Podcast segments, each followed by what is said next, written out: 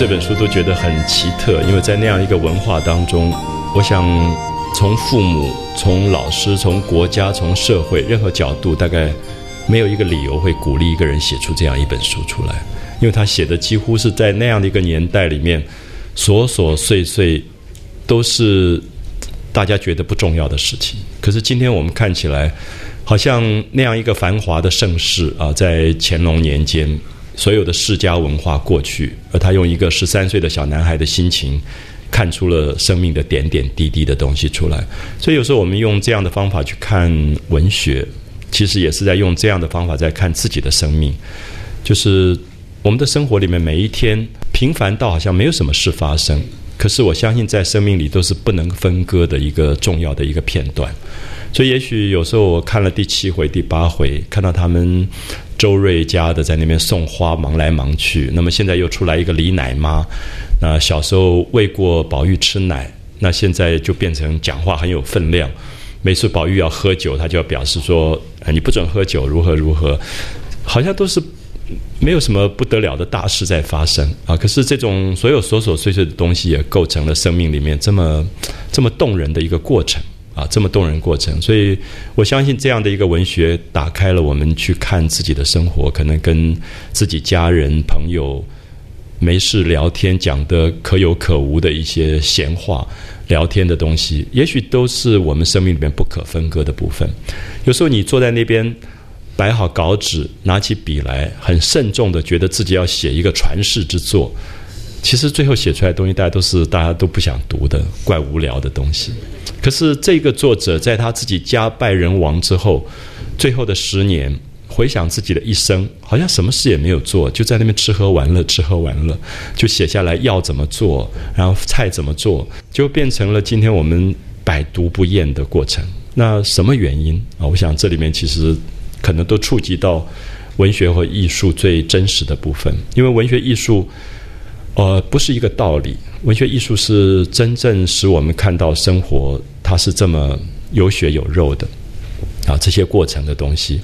所以我们看到黛玉来了，然后黛玉看到宝玉在那里，那心里有一点不是味道，所以总是要讲几句不舒服的话。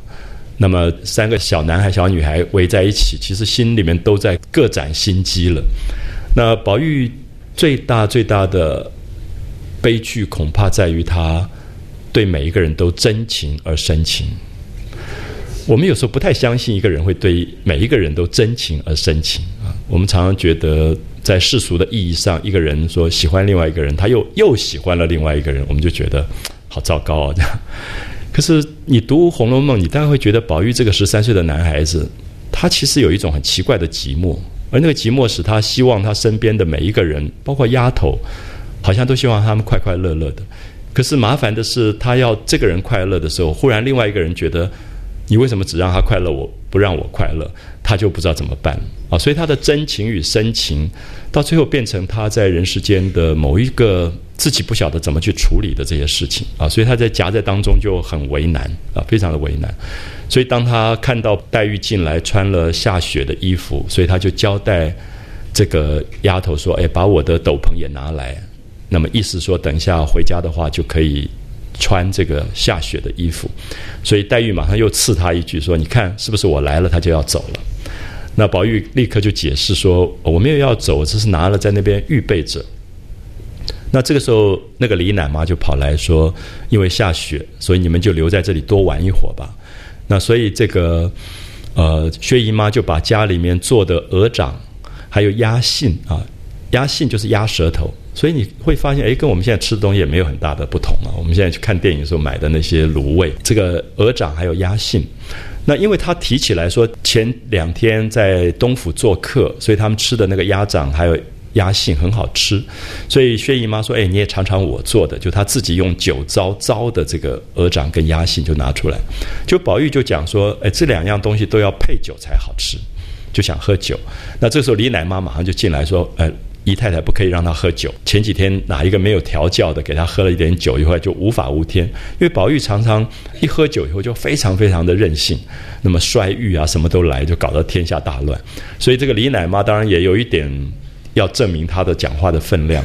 那么这所以第八回的后半段有一个重要的人物是李奶妈，可是李奶妈有一点像第七回的周瑞家的，其实在穿针引线，他们并不是主角，他们是从他们的穿针引线带出来黛玉、宝玉、宝钗之间的一些复杂的关系啊，所以又是一个侧写的一个方式。所以我们看到这个李奶妈这一天很有趣，就是一直在那边好像变成一个宝玉心里面很烦的一个人，就像。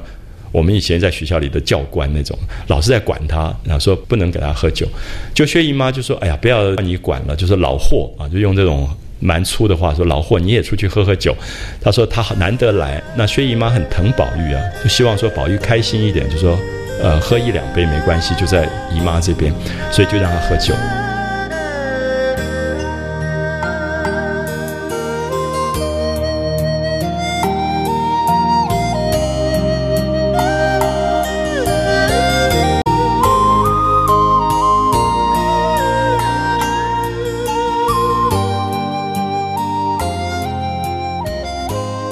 宝玉拿了酒要要喝，那薛姨妈就说不可以喝冷的酒，啊，说喝冷的酒以后你写字啊会手会发抖。我现在回想起来，我小时候好多事情不能做，都是因为说将来写字会发抖。我记得我小时候很喜欢去抓那个麻雀，也是，然后妈妈说不可以抓麻雀，将来写字会发抖。现在想起来，大家都是大人编出来的一些故事啊，反正就是让小孩，因为将来写字写得好是很重要的一件事，所以他不要你做的事，他就告诉你说不可以做，你将来写字会发抖。里面包括了什么？这个鸡爪不能吃。然后鸡还没有孵出来，肚子里的蛋不能吃，麻雀不能抓，好多事情不能做，都是跟写字发抖有关。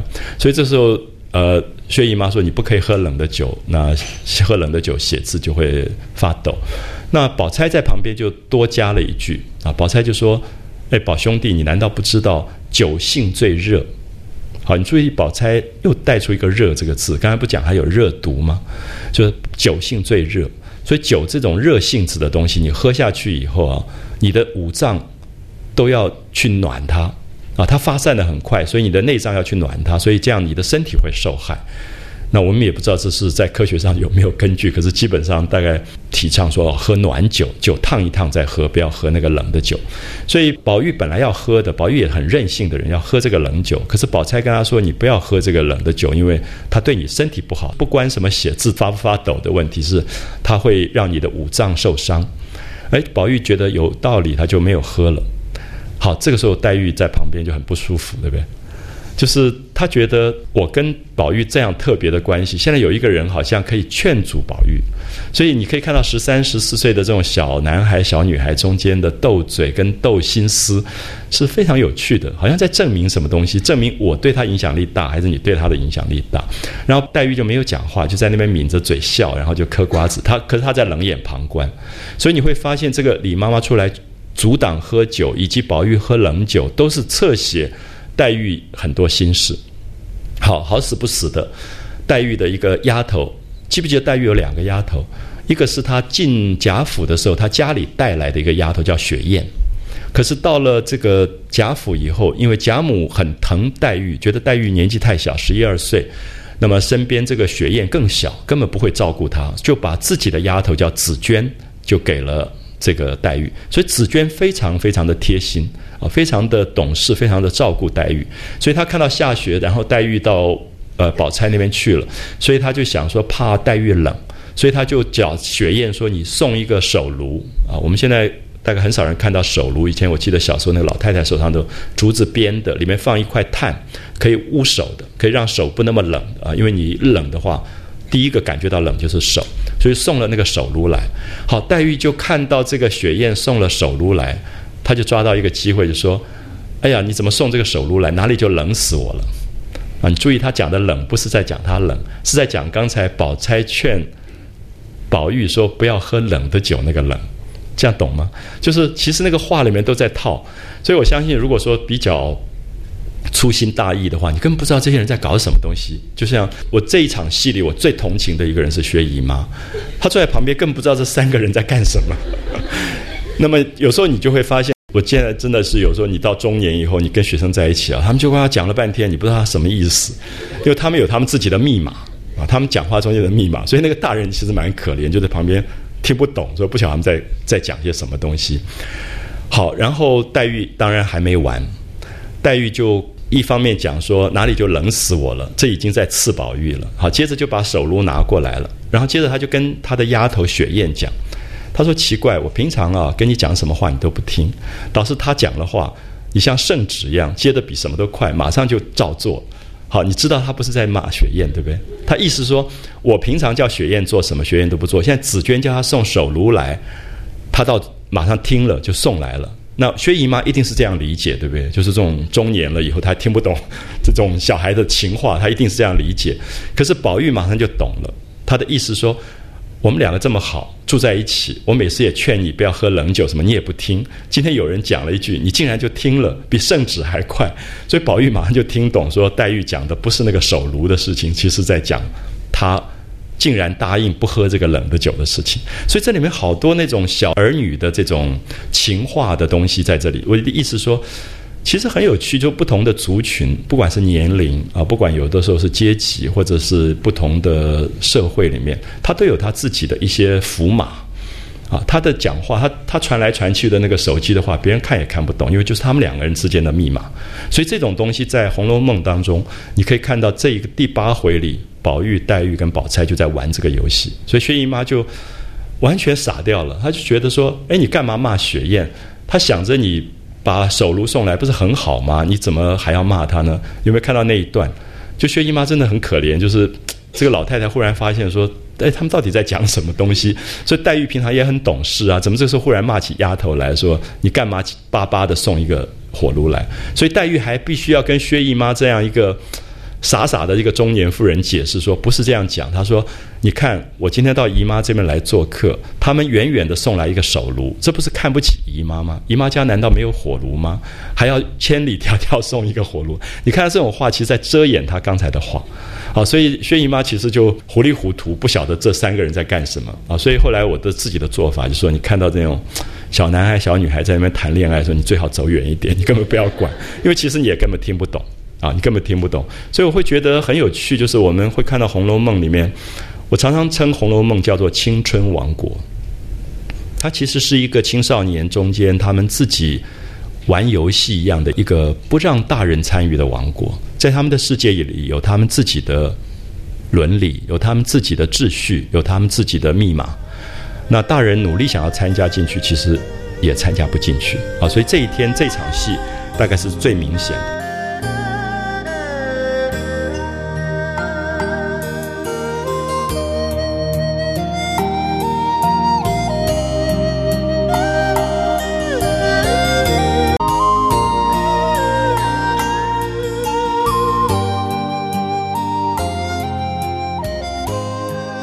最难堪就是个李奶妈，因为她过一会儿就要跑出来。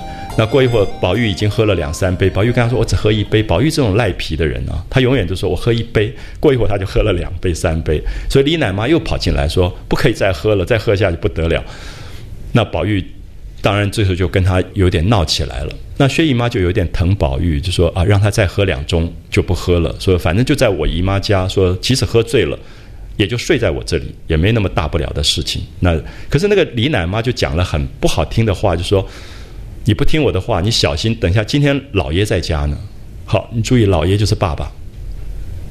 他当他一讲说：“你小心，老爷在家，等下问你的书，就问你读书读到哪里了。”立刻宝玉就不喝酒了，然后脸就挂下来，然后就完全没有没有兴致。好，你可以看到这里面已经隐约的看到。因为一直到现在为止，我们没有看到贾政怎么对待宝玉，第九回才出来。可在第八回，他已经暗示到宝玉怕爸爸是怕成这个样子的，就是还没有见到。可是别人说爸爸在家，你小心他等下问你读书读到哪里，他马上所有的兴致都没有，喝酒的这个感觉都没有。好，所以我们在这里可以看到，已经是一个伏笔啊，是一个伏笔。那这个时候黛玉很奇怪，黛玉反而就。故意的讲那个李妈妈说：“哎，你管这么多，你就让他喝着。”就是黛玉其实故意的要跟宝钗这作对，她也不是跟李奶妈要作对，因为她觉得宝钗在影响宝玉，可是她觉得我跟她这么熟，我的影响力应该大过你的影响力。啊，就是我们稍微大一点，我想你超过十七岁，你就不太容易懂这个东西。可这个绝对就十三四岁的小孩，他中间就会有这种斗口角啊这种东西。那其实是非常有趣的啊，就是你可以看到他们的整个那个文化里的这种这种状况。可是我希望大家可以感觉得到啊，在这一场戏当中，我自己一直觉得最动人的部分是。你一直觉得黛玉跟宝玉在斗气，好像两个小男孩、小女孩之间在吵架、在对立。可是你注意一下，你在人世间最亲的人是那个吵过架的人，就是你没有跟他吵过架、斗过气，绝对不叫做亲啊，绝对不叫做亲。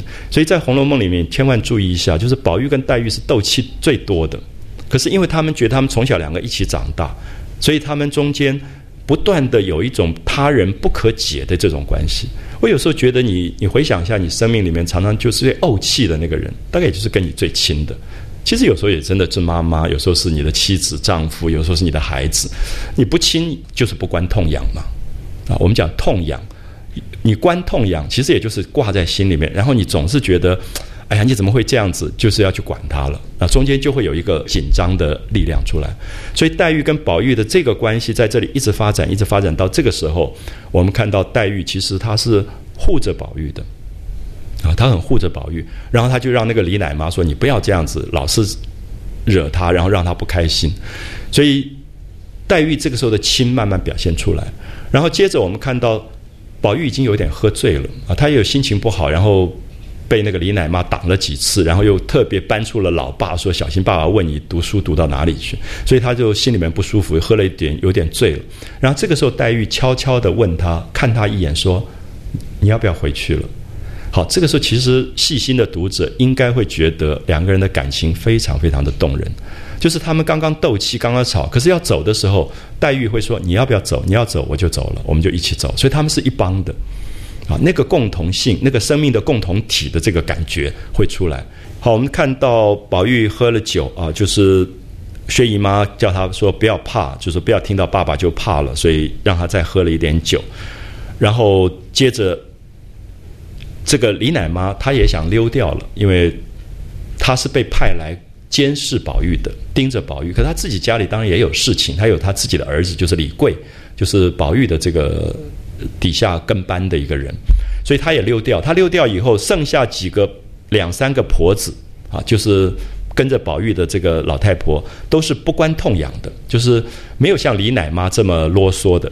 所以李妈妈走了以后，大家也各自寻方便去了啊，就剩下了两个小丫头，乐得讨宝玉的喜欢。所以这个时候，幸而薛姨妈觉得自己还是长辈，所以应该要。阻挡宝玉说不要再喝了啊，喝够了，因为再喝下去不得了，就让他只吃了几杯就赶快收过。然后宝玉就吃了两道菜，你看这两道菜是什么？一个是酸笋鸭皮汤啊，大家回去可以试试做一下鸭皮炖那个酸笋的那个汤，因为鸭皮很油啊，非常的油。那酸笋本身可以去那个油，所以就把鸭皮酸笋，其实它有点像我们过去的这种啊酸菜跟。鸭肉啊，这这一类的东西去做做成的啊，酸笋鸭皮汤。因为现在有人把《红楼梦》所有里面的菜都做出来了，叫做红楼宴啊，在大陆有很多地方有有这个红楼宴，其实难吃的要命啊，千万不要去吃。因为我我相信这种文学里的描绘有很多是是一种想象啊，你觉得什么碧梗粥啊，觉得好好吃的不得了，其实它就是稀饭。因为喝了酒以后，他大概也胃口不好，他就是喝了一碗大概带绿色的那种稀饭，碧梗粥啊，就喝了一碗稀饭。然后这个时候，薛宝钗、林黛玉也吃了饭，又沏了茶来啊，就沏了茶，大家吃了。然后薛姨妈放了心，雪雁等三四个丫头也吃了饭进来伺候。好，你注意下面，黛玉问宝玉说：“你走不走？”四个字，你走不走？好，你看到这个时候知道。其实黛玉最亲的人，真的就是宝玉；宝玉最亲的人也是黛玉。所以他们前面怎么斗气，怎么闹意见，怎么样子，你刺我，我刺你，都是因为他们比别人要亲啊。所以我们常常会发现很有趣，有时候你在某一个时间你不懂人性的时候，不对人人的事事不了解的时候，你看到夫妻吵架，你在那边哇，帮着那个太太去骂先生，那是最笨的人，因为等到他们过一会儿好了，你就惨了。所以你注意一下，因为亲，他的那个吵本身是他们之间的情感，就是两个人最亲的东西，你千万不要介入，不管他们表现的是好或者不好，因为他们有自己的秩序会去处理这个事情。所以我们现在，当然你年岁长一点，你对人事比较了解以后，你就会发现，看到一个年轻人在那边傻乎乎的去帮忙的时候，你就觉得笨的要死，因为越搞越糟啊。所以我们刚才讲说，宝玉跟黛玉的关系，其实他人无法了解，也无法介入。啊，无法了解也无法介入。可是你想想看，你生命里面最亲的人，本来就是如此。他再怎么吵，别人都没有办法代替他这个角色。所以这个时候他说：“宝玉，你走不走？”宝玉也密斜卷眼。宝玉喝醉了，对不对？眼睛这样都张不开了，密斜卷眼啊，这用的非常好，就是困了，想睡觉了，密斜卷眼说：“你要走，我和你一同走。”我不知道大家读文学会不会感觉到。常常有时候一个语言有两个意思，啊，有两个意思。一个意思说，今天好已经玩够了，我们要回家了。说你要走，我跟你一起走，我同你一起走。还有一个深的意思说，他们的两个的生命都是你要走，我跟你一起走。所以宝玉跟黛玉在这里其实是非常非常深情的话。可是深情的话，作者竟然用平凡无奇的方法写出来，其实非常惊人。可是我自己也是觉得读了好多次以后，才觉得读到。你要走，我跟你一起走，是这么动人的话。你想想看，你一生里面有几个人你会跟他讲这句话？说你要走，我同你一起走。那么，也许是去哪里看电影、去吃饭，也许是生命到最后你要走，我就同你一起走。啊，最近我们看到一个老作家，因为太太刚去世，他也去世了，大家都觉得好动人，就是真的是你要走，我同你一起走。因为在告别会上，我们才感觉到那个老作家九十岁高龄讲这个八十几岁去世的妻子的时候，讲到非常动情，就说。他也要立刻去找他，诶，果然他真的就走了，他也去找他。那那种深情的话，其实是简单的不得了的话啊，他不是我们讲我爱你，你爱我那么那么缠绵纠缠，可是里面有一个单纯，就说你要走，我同你一起走。所以我觉得宝玉，你读到最后，你会发现这个整个小说里很奇怪，最写的最好，真的还是宝玉。宝玉其实他的深情。永远都是真的，他真是至情至性的一个人，所以他这里就跟喝醉了糊里糊涂，然后还跟黛玉说：“你要走，我同你一起走。”所以我一直觉得大家可以注意一下，这种语言是最动人的语言，就是它是双关语，立刻把刚才闹了半天刺来刺去的那种怄气的话都烟消云散，因为不重要。因为如果这个人跟你的生命是你要走，我也一起走，有什么好吵的？那些吵也不过就是小事。啊根本就是小事。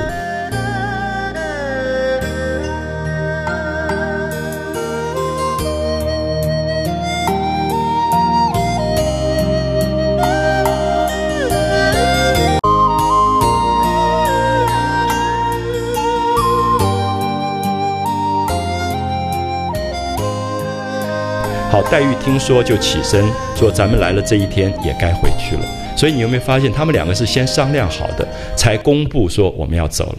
所以底下先讲了悄悄话，然后黛玉才站起来跟薛姨妈、跟宝钗说：“我们来了这一天，也该回去了。”还不知那边怎么找咱们呢？因为他们两个住在贾母那边，贾母要吃晚饭都是跟他们一起吃的。所以如果这两个人不见了、失踪了，这下不得了，不知道派了多少人去找宝玉跟黛玉。因为这两个是陶家少女少男啊，跑出来乱玩了。所以黛玉也说：“我们该回去了。”说不知道那边在怎么找我们。好，下面有一段戏，大概是我觉得这一回里面写的最美的啊，就是如果我是导演，我大概拍《红楼梦》，我一定会拍这一段戏，因为这段戏。到现在为止，没有一个拍《红楼梦》的人拍这一段，因为他没有事件发生，就是要回家了。要回家的时候，宝玉要带一个斗笠，然后披一个斗篷，就是下雪的关系。你注意，他的斗笠不是我们现在那个有尖顶的斗笠，是一个个檐，因为他前面上面戴了一个黄金的束发紫金冠，紫金冠前面有一个绒球，就是我们看演戏的时候前面有个红的绒球，所以要戴那个斗笠的时候，斗笠中间有一个洞，就把头发套进去，然后有一个。帽檐只有一个帽檐的，那这样的一个帽子，然后再披斗篷，然后他就碰到了一个丫头，这个丫头不会戴，这个丫头戴的时候，大家就把她那个整个的紫金冠还有那个绒球都压到了，她就很不舒服。因为宝玉喝醉了酒，他说：“哎呀，不要爸爸爸，说也没有看过人家戴过嘛，就骂这个丫头，就说没有教养的人，就是连手粗脚粗，就做事情这么粗鲁的感觉，就说你走开，我自己戴。”然后这个时候黛玉讲话了。黛玉说：“过来，我帮你带。”然后宝玉就过去了。然后下面那段戏就是黛玉帮他把头发束好，把斗笠放上去，替他披上斗篷。我想深情大概就是这个东西，就是他其实一句话没有讲，他发现这个他爱的人，当他生活里发生一些挫折的时候，他立刻就处理了，啊，他立刻就处理。可这种身体的肌肤之亲，这种细腻，完全是黛玉跟宝玉的深情。可是我想粗心的读者完全看不出来，啊，完全看不出来。大概没有真正知道什么叫深情的，也往往看不出来。就深情，其实情到深处。他其实斗过气完了以后，他立刻还是照顾这个人。就这个人对他来讲，他知道怎么照顾，因为别人都不会照顾。好，我把这一段读一下，我觉得大家细心读一下，我觉得是《红楼梦》里面最美的这种场景啊，写宝玉跟黛玉的部分。两个人就要告辞了，小丫头忙捧过斗篷来，宝玉便把头略低一低，命他戴上斗笠。那丫头便将大红毡斗笠。啊，不是我们现在讲的那个竹子立叶做的斗笠，是大红的毡帽啊，大红的一个一个斗笠，往宝玉头上一掖就压下去了。宝玉便说：“爸爸，好蠢东西！”啊，就骂这个丫头真是蠢啊，就是你也轻一点。啊，难道没看过别人戴过？所以宝玉当然有他的讲究，因为他是从小被奉承伺候大的一个公子，他看不得这种粗手粗脚的人，就是蠢东西，连戴个帽子都不会戴。好，当然这场戏是安排着让黛玉去演的。好，所以我们看到下面就是难道没见过别人戴过的，让我自己戴吧。啊，所以宝玉说：“那我自己戴好了。”好，黛玉站在炕沿上，她还没有下炕，她就说：“啰嗦什么？过来，我瞧吧。”三句话，你可以看到这里面的语言好像是命令，可是又是两个人已经亲到，他知道宝玉立刻就会过来了啊。他说啰嗦什么？你跟那个丫头啰嗦什么东西？就说你过来，我瞧吧。就宝玉忙就前来，宝玉就站在黛玉的面前。你注意，黛玉是站在炕上的。炕有点像我们的床，比较高的地方，因为宝玉比他高，所以宝玉就站在黛玉的面前。所以你想想看那个画面啊，就是我说我如果导演，我一定拍这个戏，因为这样的戏你才看到《红楼梦》最精彩的部分，就是那个人跟人的深情。其实这个东西在我们的生活里已经在流失了啊，就是很细腻的一种小细节。就黛玉用手轻轻拢住束发冠。很注意这样的细节，下次如果还碰到有这样精致的人，你也做一做这样的模仿啊，不要被人家骂蠢东西。这样，就是他轻轻的用手把宝玉的头发束发冠束住，让立檐，就是那个斗笠的那个中间不是空的吗？那个檐的部分压在他的抹额上，记不记得他戴了一个双龙抢珠的黄金的抹额，在这个额头上，所以他把帽檐搁在这个抹额上以后，他就不压到他的他的皮肤了，啊，就比较舒服。就是他这里双龙抢珠，然后再把这个降绒的那个红色的绒球再把它拉出来，因为不然也很难看呐。你这个头上那个绒球压在底下，他把那个绒球再浮起来，让它立起来。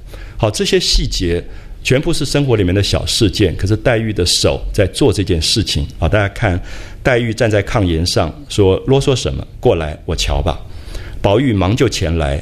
黛玉用手轻轻拢住束发冠，将立言拽在抹额上，将那一朵核桃大的绛绒簪缨扶起，颤巍巍露于例外。整理已毕，端详了一回，说道：“好了，披上斗篷吧。”你看到这一段戏啊，就是黛玉怎么去照顾宝玉。所以，生命里面有一些深情的东西，不是语言啊，不是语言，也不是一种。外人可以听得到、看得到的东西，而是很小很小的生活细节，而这个生活细节小到你不觉察，一下就消失。啊，可是这一段如果你看到了，你会知道黛玉跟宝玉其实生生世世大概都分不开了。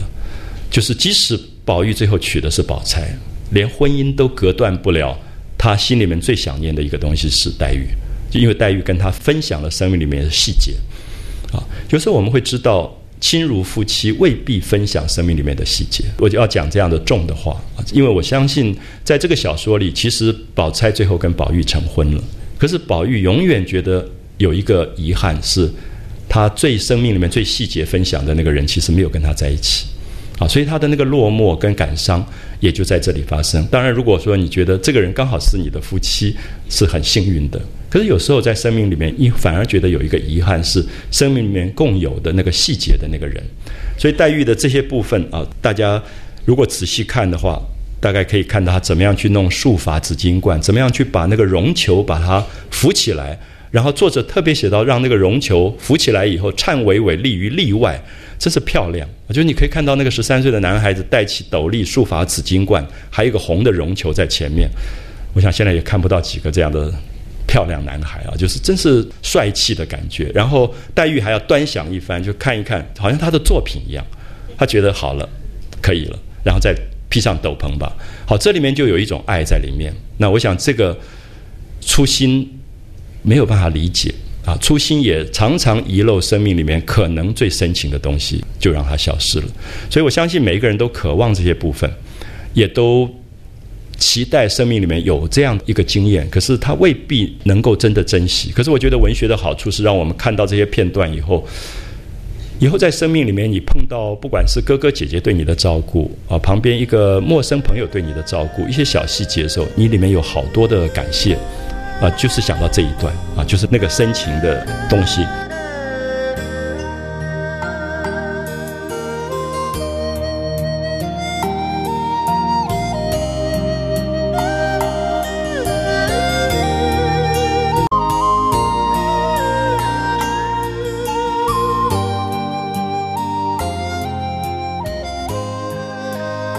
他们要回家了，他们要回家，然后薛姨妈就说。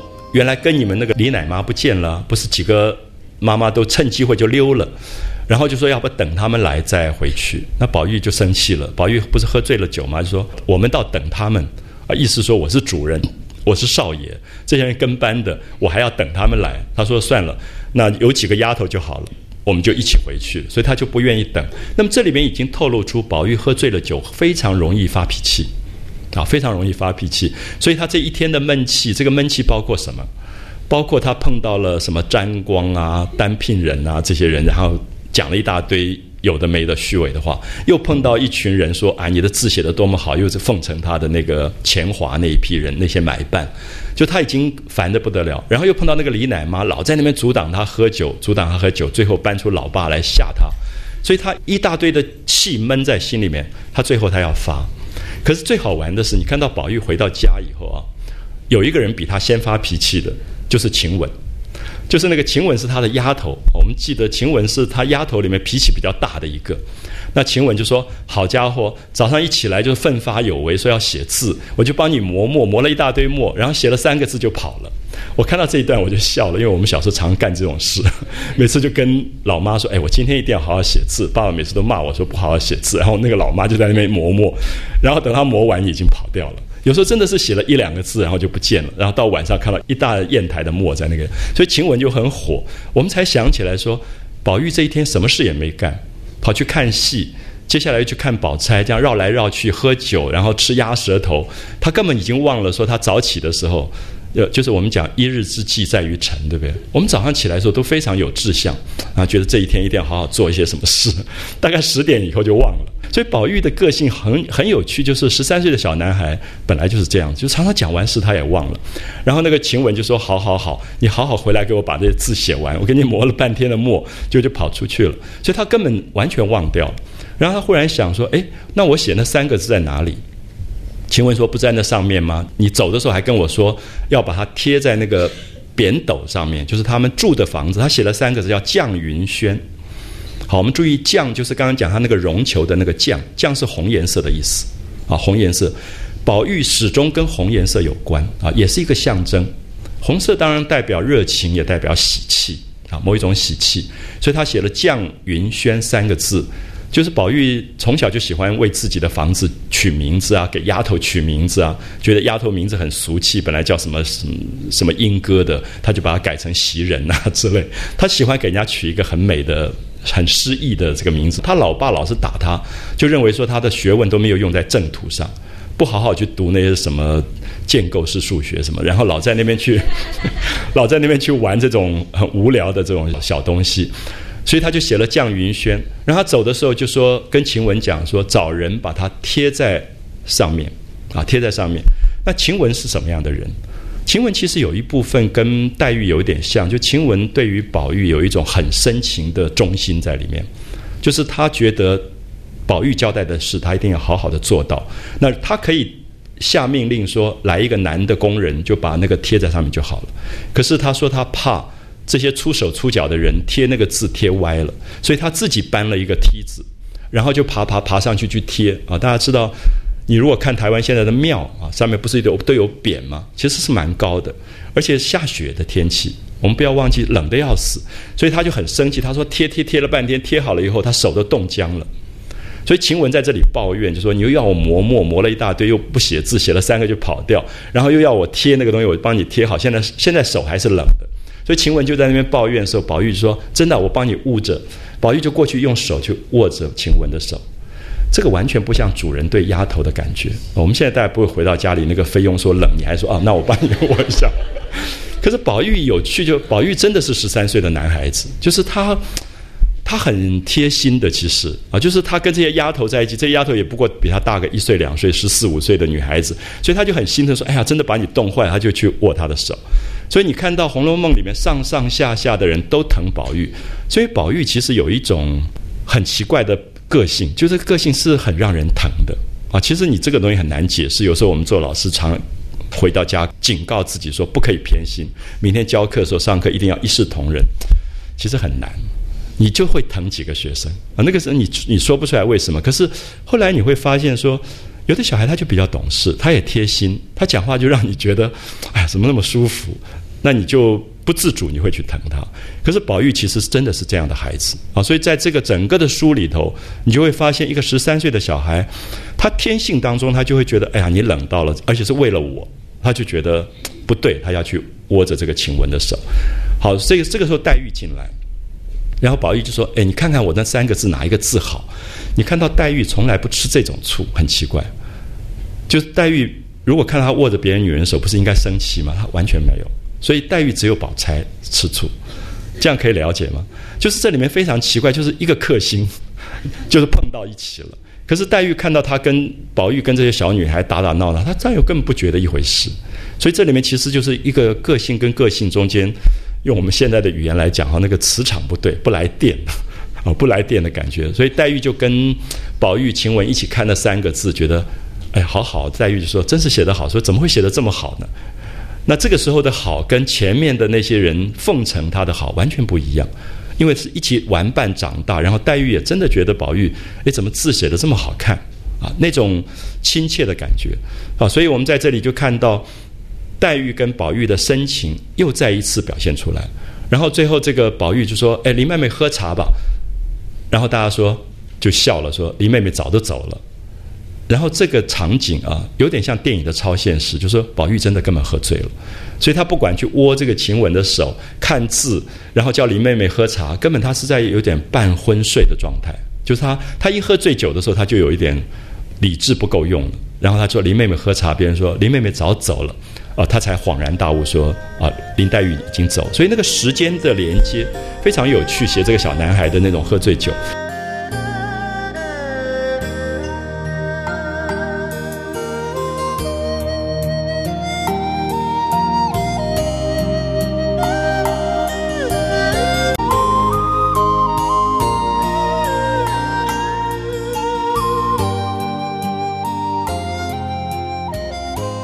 可这个时候，我们讲说他心里面还是有闷气，对不对？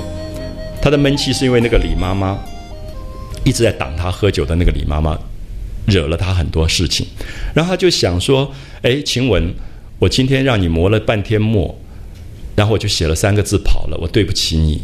然后你又爬到那么高的梯子去贴，那么冷，把手又冻僵了，我也对不起你。可他就想说，我好像有一个很对你很好的事情，他就想起来了，他就跟晴雯说：我早上去。”不是游市那边看戏吗？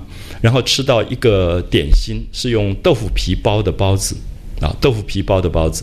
然后他觉得好吃的不得了，他知道这个东西是晴雯最爱吃的，所以他就骗这个游氏说他喜欢吃，希望带回来下午做点心。你知道他不能够跟他讲说我的丫头很爱吃，我要带回家，这有点不像话。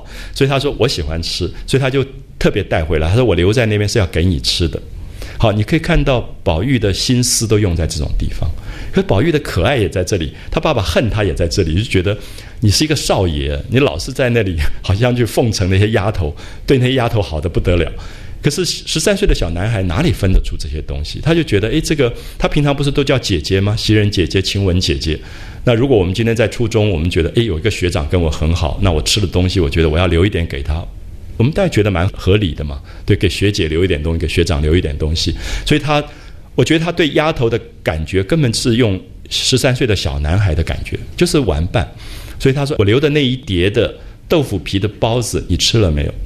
啊，晴雯就说：“你别说了，本来我看到了，我知道是你留给我的。好，这里面也说明，他身边的人真的知道宝玉很好，而宝玉处处都想着他们，出去做客去玩，回来带的东西，晴雯一看就知道啊，因为他喜欢吃这个，所以宝玉带给他。那晴雯刚吃饱饭，觉得还很饱，等一下再吃吧。结果没想到那个李奶妈来了，李奶妈不是偷偷溜了吗？溜了，她就溜回家来。她溜回家看到那一碟包子，她就说：“哎呀，这一定是宝玉留给我的。”然后就说：“我的孙子喜欢吃，他就把它带走了。”所以宝玉心里面就一肚子火。好，所以这里面你就看到说，青春王国这个东西我们不容易理解，就说这里面有一个很有趣的年龄的代沟。刚才我们讲到薛姨妈。其实听不懂黛玉、宝玉、宝钗在讲什么。那现在李奶妈她也不知道宝玉有这么多的心思是放在这些跟她差不多年龄的这些丫头的姐姐妹妹身上。她看到一碟包子，她喜欢吃，她就觉得宝玉一定是给我的，因为她有一点感觉是宝玉小时候吃过她的奶。我们过去觉得说这种奶妈的身份很特别，是因为小主人小时候吃过我的奶，所以她有一点妈妈的身份。妈妈的身份，所以他就有一点恃宠而骄，他就把这一碟点心给拿走了。好，宝玉就没有讲话，就已经够火的。好，过一会儿，宝玉就不是喝醉了酒嘛？喝醉酒，我们过去都觉得要喝一点茶来醒酒，啊，来醒酒。那么宝玉就喝茶了，就叫倩雪说倒一杯茶来。他就在那边闷着头在喝茶，就喝着喝着，他又想起一件事，他就早上我起来的时候不是冲了一杯茶，叫做风露茶，啊，枫叶的枫，露水的露。我们现在不太知道这个风露茶是什么样的茶，因为中国古代讲究喝茶到非常精致的地步啊。我们前面有讲过那种雨前龙井或者明前龙井，清明节以前的龙井跟下雨雨水以前的龙井都是不一样，因为非常的细啊，非常的细，就是。它的不同的季节，它的茶叶的香味不同啊。前几天在台北喝了一种叫金萱，我不知道有没有喝过，里面有奶香的那种，就非常奇特的那种茶的一种味道。就他会品那个茶的细味，所以宝玉就喝这个茶，他就说：“诶，早上我冲了一杯叫风露茶。”那他特别交代说，风露茶这种茶很特别，你要冲第三道、第四道以后，它才出味。啊，我想大家知道，就说比如说平林的包种。它非常香，可是大概冲第二道以后就没有味道了。可是大陆有些地方的茶，你会发现第一道没有味道，第二道没有味道，二道以后才味道才出来。所以它这个跟它的季节生态有关，所以茶的这个耐泡不耐泡，它的性质是不一样。所以宝玉就把那个茶搁在那边，特别交代说这个茶要喝第三道、第四道才出味，所以晚上黄昏的时候回来我再喝。那结果现在倩雪拿来的茶是一个一杯新茶。所以他就觉得怎么又冲了这个茶来，他觉得很奇怪。所以你看，到宝玉其实很讲究，对不对？他在生活的品味细节，我们今天哪里在乎什么咖啡到底是第几道、第几道续杯什么？可是他就是很注意这个不同的茶应该怎么喝，就是从小有这个训练啊，就世家文化的训练。好，这下倩雪说：“我本来留在那里的，就是要等你回来喝。”结果那个李妈妈来了，李妈妈说：“这个茶一定是留给我的，就喝了。”好，宝玉这下火了。宝玉就被子哗这样丢在地上就打碎掉。那这个时候的少爷脾气发出来，说什么奶奶？他是你哪一家的奶奶？也不过就是我小时候喝了他几口奶。他说现在宠的比祖宗还大。那祖宗讲的是贾母，就说在家里面把他要留给丫头的这个包子也吃了，茶也喝了。其实。讲来讲去是因为这个李奶妈一天都在挡他喝酒，不让他喝酒，而且最后最糟糕是搬出一个老爸来吓他，所以他其实心里面的不舒服是要好好的报复一下。那刚好借这两个事情，就是豆腐皮的包子被吃了，还有这个茶被喝了，他就好好发了一次火，就把被子摔了。好，我们看到这场戏非常特别，就是宝玉要赶这个李奶妈，你哪一家的奶奶，把她撵出去了事。我们看到少爷一发脾气。这个奶妈即使过去喂过他奶，有过特别的身份，大概也吃不了兜着走啊。就是说，如果大家知道说，谁得罪了宝玉了，那贾母跟王夫人交代下来，大概每一个人都要吃排头的。所以我们就看到在这里前面有一场戏，就晴雯不是跑上去贴那个东西吗？手冻僵了，他帮他握着，然后宝玉就问他说：“诶，袭人呢？”因为照顾宝玉最周到的丫头是袭人，就是在第五回跟宝玉发生过性的关系的这个丫头。晴雯就说在里面睡觉呢，宝玉就觉得很奇怪，怎么这么大早就睡觉了啊？这个七八点钟怎么就上床睡觉？其实袭人没有睡觉，袭人是躺在那边假装在睡觉，因为他想宝玉等下进来的时候会。宝玉就喜欢逗那个丫头，你知道，会逗她玩，所以他就假装睡觉，等一下可以跟她闹一闹。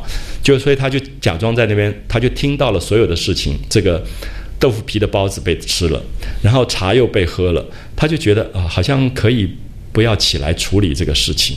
可是看到宝玉摔杯子了，这下他不得了，他就起来了。所以你看到袭人扮演一个很重要的角色，因为袭人比宝玉大两岁，她有点像姐姐，有点像妈妈。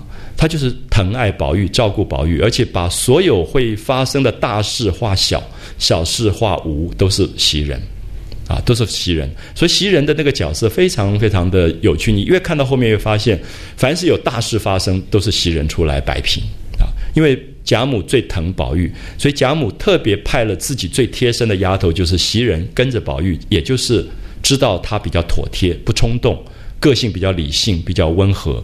处理事情比较温和，好，你可以看到很好玩。宝玉摔了杯子，宝玉开始骂人，说把李奶奶赶出去。贾母的房间立刻有丫头来说发生了什么事情。所以你有没有感觉到宝玉一动一静全部在监视底下？就贾母立刻说：“诶，什么声音？宝玉房间什么声音？赶快派人去看。”好，这个时候袭人出来讲话了。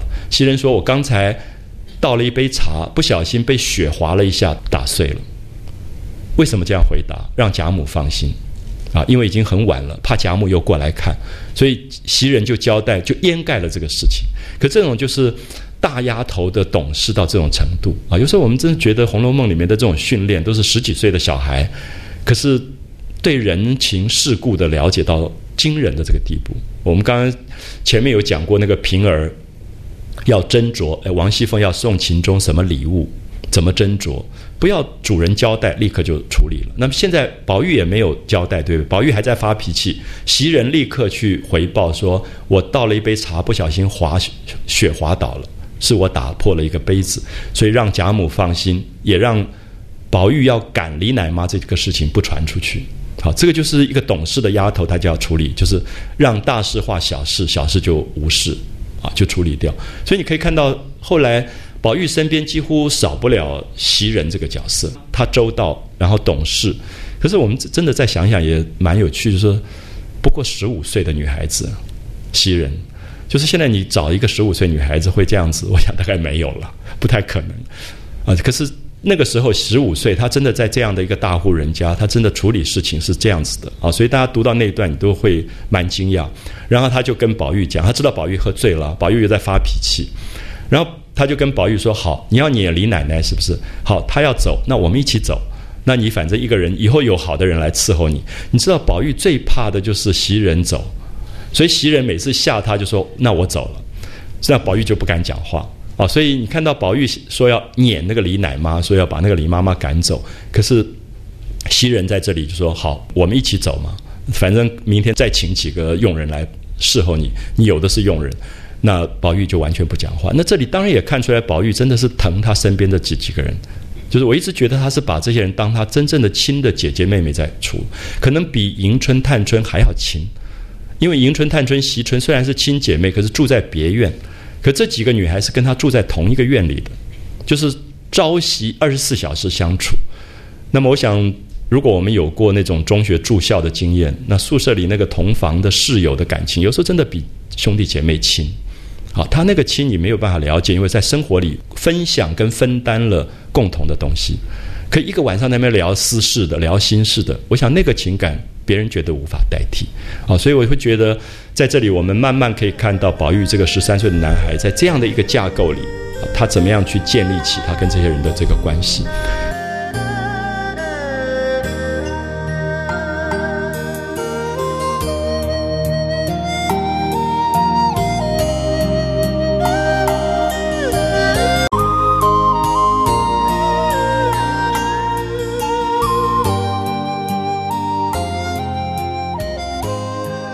所以在这一回当中，我们看到借着李奶妈这个人物串出了宝玉的一些生活，那么也串出宝玉跟外面的伦理，包括父亲的这个门下亲客，还有账房里的人这种虚伪的应酬，跟他真正最贴心的人，像黛玉、像晴雯这种关系，它其实是两个世界，啊，两个世界。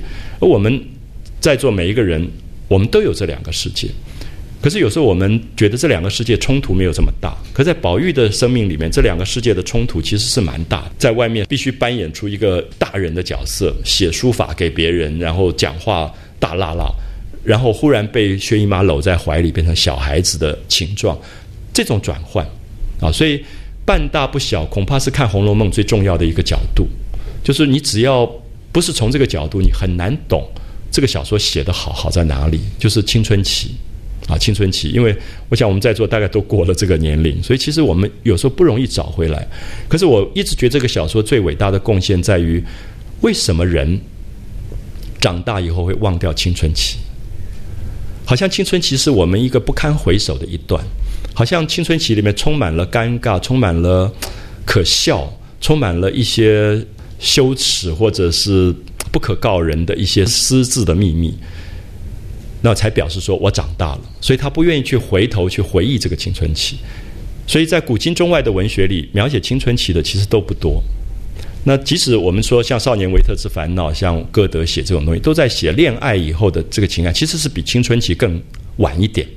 我要讲的青春期，真的就是十二三岁，就是刚刚生理发育以后，对自己还摸不定的那个状态。其实大概是小学五六年级到初一那个年纪，所以那个年纪其实他的暧昧性。那个半大不小的那个状况里面，对他生命的那个处理的朦胧跟模糊，是最奇特啊，最奇特，就是很奇怪，你会想到说，那个年龄当中，对自己生命的存在跟不存在，他都很很茫然啊，不知道为什么会有自己，然后自己到底从哪里来的，将来要往哪里去，他都不确定。我不觉得那个年龄已经是恋爱的感觉，那个年龄是跟自己在做对话。因为他对自己还摸索不清楚，甚至我们早上也提过，说他见到秦钟以后，忽然好爱秦钟，因为宝玉对自己的性别都还不清楚。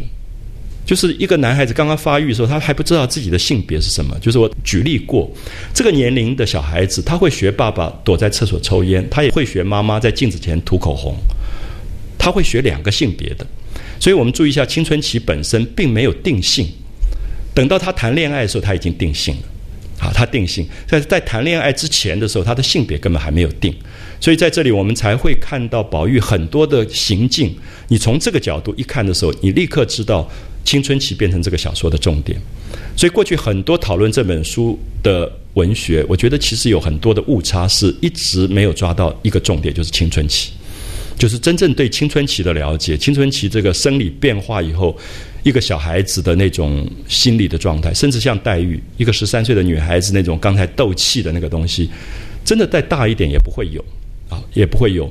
可是我会觉得，我们刻意遗忘的那个青春期，如果借助于这个文学，有多一点的认识，其实你会发现在生命里面，青春期是一个非常可贵的回忆，因为它在无限的可能当中。我们常常觉得，后来生命只有一个定性一条路走的时候，相对于青春期的无限可能的那个摸索，它其实是一个限制，它反而变从无限变成有限。啊，当然，我觉得我们长大以后，我们害怕青春期的原因，是因为青春期提供的可能性太多样了。其实我们觉得那种茫然跟暧昧，是赶快丢掉吧，赶快决定你的生命要往哪里走，有一个方向，有一条路可以追寻的感觉。可是也因为如此。其实你觉得大人，大人的世界其实是比青春期的世界要单调的多的，他没有像青春期这么多的幻想，这么多在茫然当中无限的那种可能性。所以他每一天都，你看宝玉每天都很忙，每天都很乐，看到什么事情都很兴奋，那个绝对就是青春期。我现在有时候觉得，好像你慢慢找不回那个东西了。你好，你觉得你生命里面固定就应该是喜欢什么？好像我走向美术了，我对文学跟美术应该喜欢跟敏感。朋友也跟你讲说啊，哪里演了一个好电影，哪里有好画展。可是很少人会跟你讲，哎，建构式数学到底是什么？因为他觉得你跟那个没有关系。可是如果是青春期，不是的，他对所有的东西的可能性都还正在摸索。所以我会觉得这个部分是《红楼梦》里面最可贵的，就是提供我们在长大以后，生命已经有了限制，跟已经被压缩成一个模型的样子之后，回想我们还没有被压成一个模子的那个状态，就是它还有可能变化。如果有这个部分，有这个青春期的回忆，他的生命的弹性是比较大的，啊，弹性是比较大的。特别是我觉得，当我做了老师以后，我在讲台上，我其实有一个角色，我其实变成了一个一个固定的模式。这个时候，我读《红楼梦》的时候，《红楼梦》所有这些十几岁的小孩子提醒我，我所有跟台下的关系不应该是这么僵化的。也许我应该有时候转换成坐在台下，而让我的学生坐在台上，我去听他们讲话。那这就是转换。或者说，如果你是一个父母或长辈，那么今天碰到一个晚辈十三岁的小孩跟你讲话，你不会立刻说啊，你不可以这样想，胡思乱想，你应该怎么样怎么样？你先会有耐心去听他讲。啊，所以我觉得这是青春期的文学存在的非常大的意义，因为。我觉得人在成长的过程当中，很容易遗忘自己走来的那个困境，而那个困境其实是弥足珍贵的，尤其在教育上面。因为教育最重要的，并不是给他一个你不要东想西想的那个答案，而是说我曾经跟你一样的那个心同此理的感受。当这个年轻的一代，不管是子女或者孩子，一旦觉得你曾经如此过，他就感动了。他觉得他可以认同你，可是如果他觉得你从来没有过，他也不会告诉你他今天的荒唐。啊，就是如果一个老爸说啊，我当年如何如何的时候，这小孩会很好奇，说，诶，怎么跟我现在的状况蛮像？可是这个爸爸年轻时候飙过车，长大以后他也不告诉儿子飙车，儿子飙车的时候他就会去偷偷去飙车了，他也不跟你讲说他飙车，因为他就觉得爸爸一定觉得这是坏事。可是，如果说他有一个认同的东西，他共同去谈的时候，他劝导的可能其实是比较大的，啊，是比较大的。所以我会觉得，在教育里面，如何去把青春期的这个部分找出来、找回来，去看待这些事情，恐怕是蛮重要的一件事。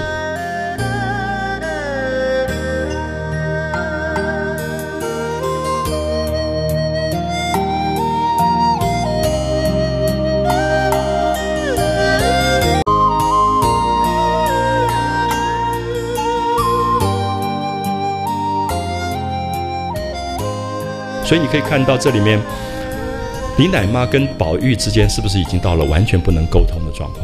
很明显，对不对？虽然他小时候喝过他的奶，可是李奶妈代表的不只是一个奶妈而已，可能是父母，也可能是老师。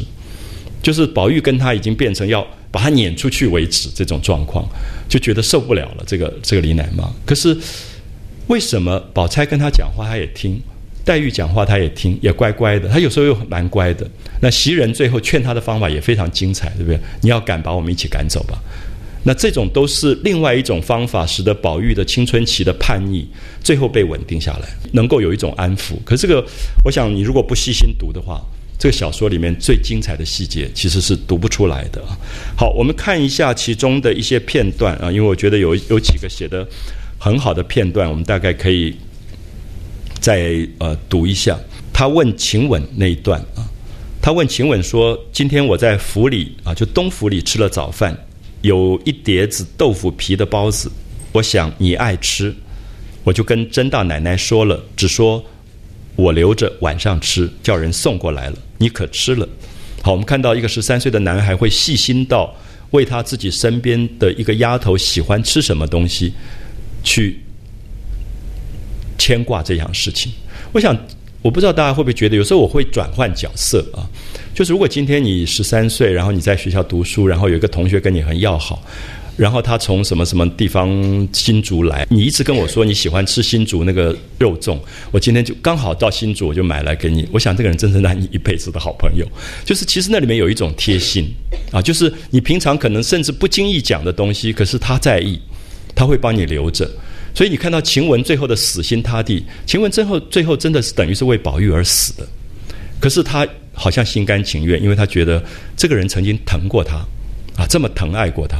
所以宝玉对人的这个疼爱，其实我们有时候也不容易理解。就是你看，光是这句话，你你如果是一个菲佣，你听到你的主人跟你讲这段话，我我想大概真是蛮动人的。我再念一次啊，宝玉就跟晴雯说：“今天我在府里吃早饭。”有一碟子豆腐皮的包子，我想你爱吃，我就跟甄大奶奶说了，只说我留着晚上吃，叫人送过来，你可吃了。”啊，你看这样的一句一段话，而且他因为是丫头，他不能说要给丫头吃，所以他特别说是他喜欢吃。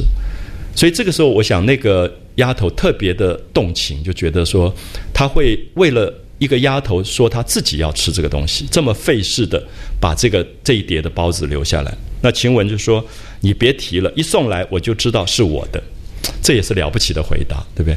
因为别人对你好，你知不知道？有时候我们会发现，在旁边冷眼旁观，就是有一个人对一个人好，那个人就是不知道的，就是傻到这种程度。可是晴雯也知道，说这一碟包子一送来，他就知道说这个东西是为我留的，好，所以两个人有一种知心的这种这种感觉。他说一送来我就知道是我的，偏我才吃了饭，我刚吃饱了，就搁在那里说等一下再吃吧。结果李妈妈来了，看见说宝玉未必吃了，拿来给我孙子吃吧，他就叫人拿了家去了。好，你看到这是宝玉火的原因，所以宝玉其实在这里面对他身边的这些姐姐妹妹，就是他那个同伴的疼爱。当然，大家可以问说，那为什么不给李妈妈吃？你妈妈对他很好啊，也喂他小时候喂过奶。可是我觉得这就是青春期，青春期其实有他的，我用青春王国，就是说，其实有他的领域跟界限的。有时候你会觉得，你到某一个年纪，我今天。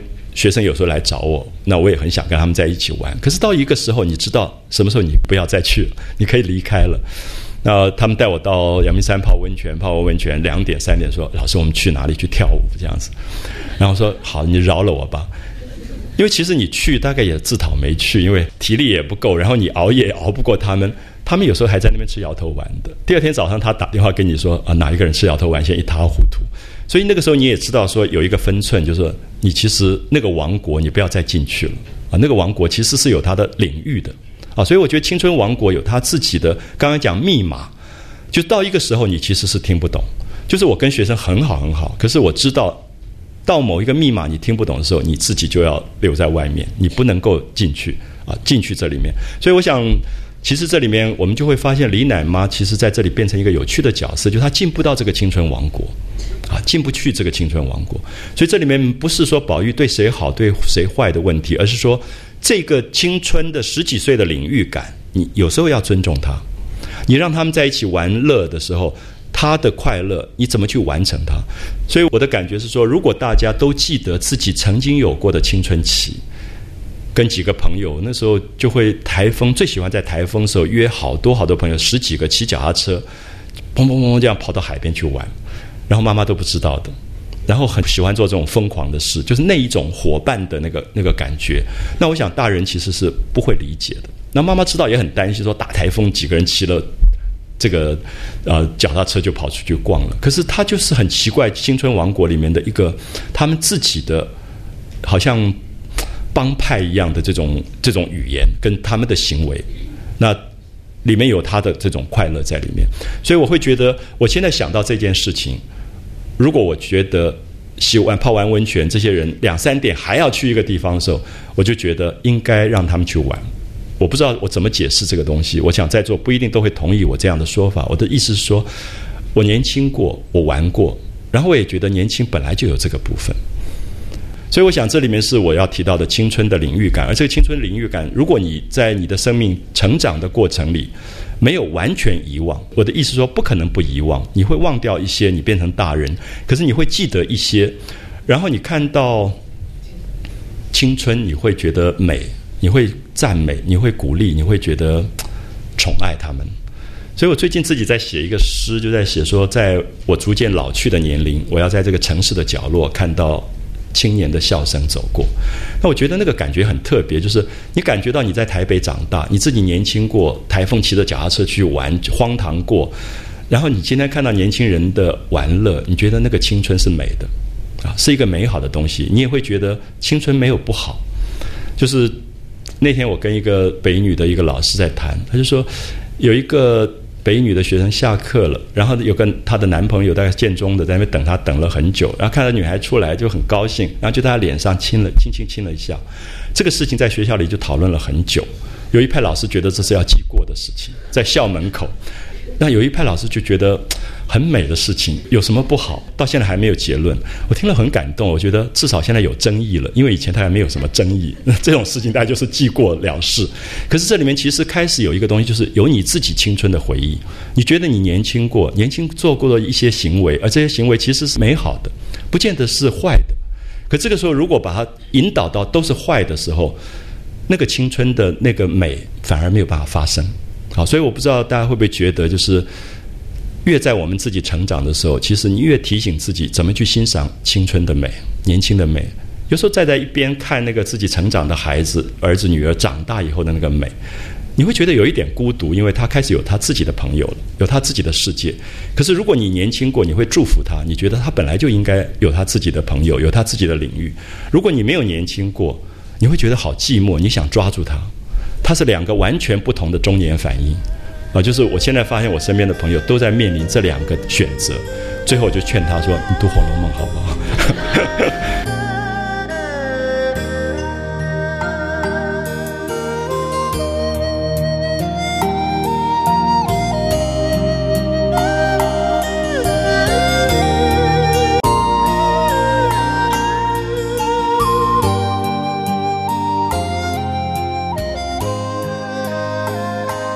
因为我觉得《红楼梦》会让你开始觉得青春很美，然后青春里面的小儿女的一些生命的情调，它会让你觉得非常的动情啊。所以我会觉得这些小细节，当你随便挑出来一个的时候，你都会感觉到它里面其实是让你感动的东西。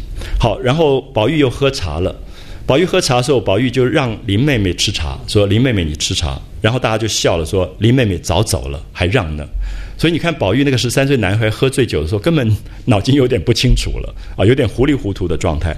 然后宝玉吃了半碗茶，然后想起早起的茶来，他就问倩雪，就问这个丫头：早起沏了一碗风露茶，我说过那个茶是三四次才出色，这会儿怎么又沏了这个茶来？好，倩雪就说：我原来是留着的，结果李奶奶来了，又是李奶奶啊，她要尝尝，就给她吃了。宝玉听了，将手中的茶杯顺手往地上一直，哐啷一声打个粉碎。好，你可以看到李奶奶是一而再、再而三的触怒了宝玉。那么，其实我觉得这里面是不知道青春王国的那个符码啊，他误触了那个青春王国的这个地雷了。那么，青春王国里面，我刚才提到说，他的这个符码的东西，其实有时候你到某一个年龄的时候，你没有办法再走进去。我刚刚提到说孤独，那个孤独感觉很奇怪，就是你你过了青春，你觉得自己年岁大了，他是有一种孤独感。我相信很多父母看到孩子长大，他一方面很开心孩子长成了，可是一方面又觉得好像很孤独的那个感觉。可是孤独不要变成寂寞啊，孤独其实是一个美好的东西，因为你会觉得你的生命里面有你自己的领域，孩子有孩子的领域，可是寂寞就会去抓，就会不放手。不放手会变成很痛苦的一件事情，常常后来会觉得很多不放手的那个状况里面，最后产生非常大的大的痛苦，因为它就冲突，也开始变成争执，甚至也变成年轻一代的最大的这种呃压力，因为其实他们绝对爱父母，可是他又有他自己的领域，所以他那个时候的为难中间的牵连其实是最严重的。当然，最精彩的是说，我看到一些。对于青春期的回忆一直比较旺盛的中年人，他就会在他的家里营造出永远活泼的那个状态，而那个孩子自己都不想出去，那是高手啊！就是他的青春期的回忆一直在，他一直知道青春期的活泼是创造，是寻找各种的好奇，所以他就带着这个孩子一直在寻找这个创造，就是创造力本身是青春期对无限的那个摸索，而这个部分也使得。不同的代跟代之间有可能去产生沟通啊，我想这个部分可能大家就可以特别了解到。好，我们看到宝玉就要撵撵他的奶妈，所以这个袭人这个时候就起来了。袭人起来以后就回答说：“袭人忙道，我刚才倒茶被雪滑倒了，失手扎了中子啊，不小心把杯子打破了。然后立刻就安慰宝玉说：你要撵他，你要撵李奶妈也好。”我们都愿意出去，不如趁势连我们一起撵了，我们也好，你也不愁没有好的来服侍。宝玉听了这话，方无了言语。好，你可以看到袭人多么会讲话。袭人一讲这样的话以后，他就把青春王国的我们一起的那个感觉建立在了这里。因为宝玉不是要撵李奶妈吗？可是袭人说你要赶他，我们一起都走了，所以这个青春王国就会崩溃，所以宝玉就不敢讲话了啊！因为宝玉希望这个青春王国能够维护，因为他感觉到李奶妈撞进了这个青春王国，所以他要赶他出去。可是现在袭人说你若赶他，我们一起走，那他觉得这个权衡轻重更严重了，所以他就不讲话。那宝玉当然喝醉了，所以他其实很想睡觉，所以袭人就扶他到炕上，脱换了衣服。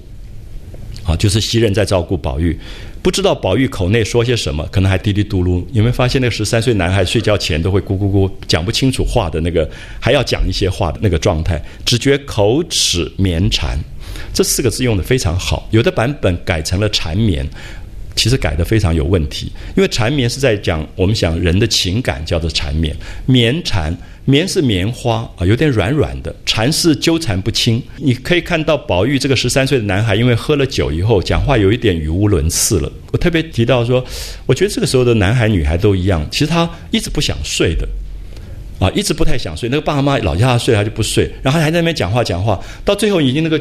话都已经不清楚了，然后就就睡着了。我觉得那个年龄常常这个样子啊。我自己那个时候就常常跟我妈妈讲故事，讲故事，然后就是总是不肯睡，大概就是口齿绵缠啊。他用这个东西在形容宝玉讲话的那个不清楚的感觉，眼皮越加阳色，就眼皮越来越重，越来越重，要睡着了，所以就服侍他睡下。好，你注意下下面袭人做的事情，袭人伸手从他头上摘下那通灵玉。然后用自己的手帕包好，塞在褥子底下，因为怕宝玉第二天起来的时候，那个玉很冰，会冰了他的脖子，所以睡觉以前会把玉先拿下来，用他自己的手帕包好，塞在褥子底下，因为是暖的。第二天戴的时候是暖的，所以你可以看到这些都是细节，啊，这些细节，这些细节未必是我们知道的，可是当我们看到作者写出来以后，我们才知道，包括刚刚黛玉帮宝玉戴帽子。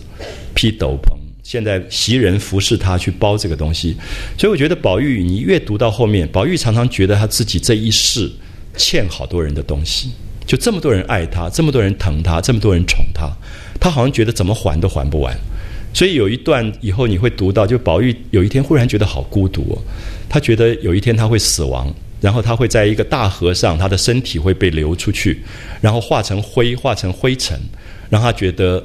那个时候，他好像才了了所有跟这些人的关系，所以他会觉得这些爱，这么多的爱，来自贾母的、王夫人的、宝钗的、黛玉的，甚至这些丫头的。你可以看到袭人是丫头，对不对？就是我们刚才用菲佣在形容，就是说，如果他拿薪水赚钱做一个佣人，他不会这么细心的。可是会想到第二天这个玉会冰到他的脖子，会用手帕包好塞在褥子底下，这个爱绝对是姐姐的爱，或者是母亲的爱，他才会做这个事情。所以宝玉根本不觉得有主人仆人，他就觉得这些爱这么真诚啊，这么真实，而他自己好几世大概都还报不了啊，对这些所有的人的爱。所以最后曹雪芹会写这么伟大一个小说，记不记得前面他说他这一生经历了这么多的女性，他觉得不可因他的不孝而不流传，他觉得他自己是一无是处的人。一辈子什么好事也没有做，可他觉得他经历了这么多的女性，这么多伟大的女子的爱，他要去记录他们，所以他是从这个动机写这个小说的，啊，写出这样一个非常动人的这个这个小说。好，所以我们看到李奶妈就进来了。你看到这个李奶妈本来要被赶，她这下吓坏了啊！这些得罪了这个宝玉，然后又偷了他的包子，又偷喝了他的茶，然后这个李奶妈进来，听见醉了，不敢前来，在家触犯。啊，不敢在这个惹这个宝玉，悄悄的打听睡了，才放心散去。好，所以这个第八回其实到这里结束了。可他带了一点说，第二天醒来，就有人回说，小荣大爷带了秦相公来拜，就是秦钟。因为不是宝玉已经说他要跟秦钟一起读书吗？所以贾蓉就带了这个侄子秦钟来拜，所以宝玉赶快就接出去，然后就带了秦钟去见贾母。那贾母看到秦钟形容标致，举止温柔，可以陪宝玉读书，心里面十分高兴，就留茶留饭，然后又叫人带了秦钟去见王夫人。那么大家看，平常都对秦可卿很好，因为秦可卿也是一个会做人的人。那么看到秦可卿的弟弟秦钟也是这样的人品，所以都非常的高兴。那么临去的时候都有表礼啊，每个人都送很多的东西。贾母就送了一个荷包，一个金魁星啊，去文心和合。然后也知道，因为秦钟家里没有钱，所以就特别照顾他，送衣服啊，送东西啊。那我们就看到这里介绍了一点点秦钟的家世啊，爸爸叫秦业，然后做营善郎啊。我们刚才讲过，营善郎就是营善署的营善。那么是管这种公家机关的工程的，那么官很小，没有钱，薪水不够，所以想到儿子要去贾家读书，非同小可。因为贾家上上下下都是一双富贵眼睛，那么你拿的钱少了，根本不是一个样子，所以就东拼西凑借了二十四两银子。你可以看到，要入学，等于给老师的一个学费，二十四两银子。秦钟家里拿不出来，就拼凑了很久才拿出了二十四两银子。可记不记得王熙凤给丫头做衣服的钱拿出来给刘姥姥就是二十两？所以你现在可以比较一下，就是当时的那个富贵跟贫穷其实差距蛮大啊。所以也也就看到了秦钟。去开始读书这一段，读到第九回啊，第九回是这个书里面最耸动的一回，那个学堂里面简直闹性游戏，闹得一塌糊涂的那个状况。我想到现在为止，大概还没有一个现代小说写的这么大胆，所以大家可以先看一看，因为到时候也许我不好意思讲那些粗话，所以大家可以看看他们这些小孩子在十三岁在学校里到底讲什么话啊，你回去也可以。呃，问问儿子说：“你们学校里面到底讲什么话？” 我想那个小男孩在一起的时候，真的是什么话都可以讲的。有时候大人实在没有办法想象，就他们讲的东西，有时候实在是我们无法想象啊，无法想象。所以有时候你看到一个妈妈很害羞的跟儿子说：“呃，关于这个性啊什么。”儿子说：“妈妈，你要知道什么，我都可以告诉你。”因为我想小孩现在大概真的上网络以后，什么都知道了。所以其实《红楼梦》很真实的把这个青少年的性的东西全部写出来，全部在第九回。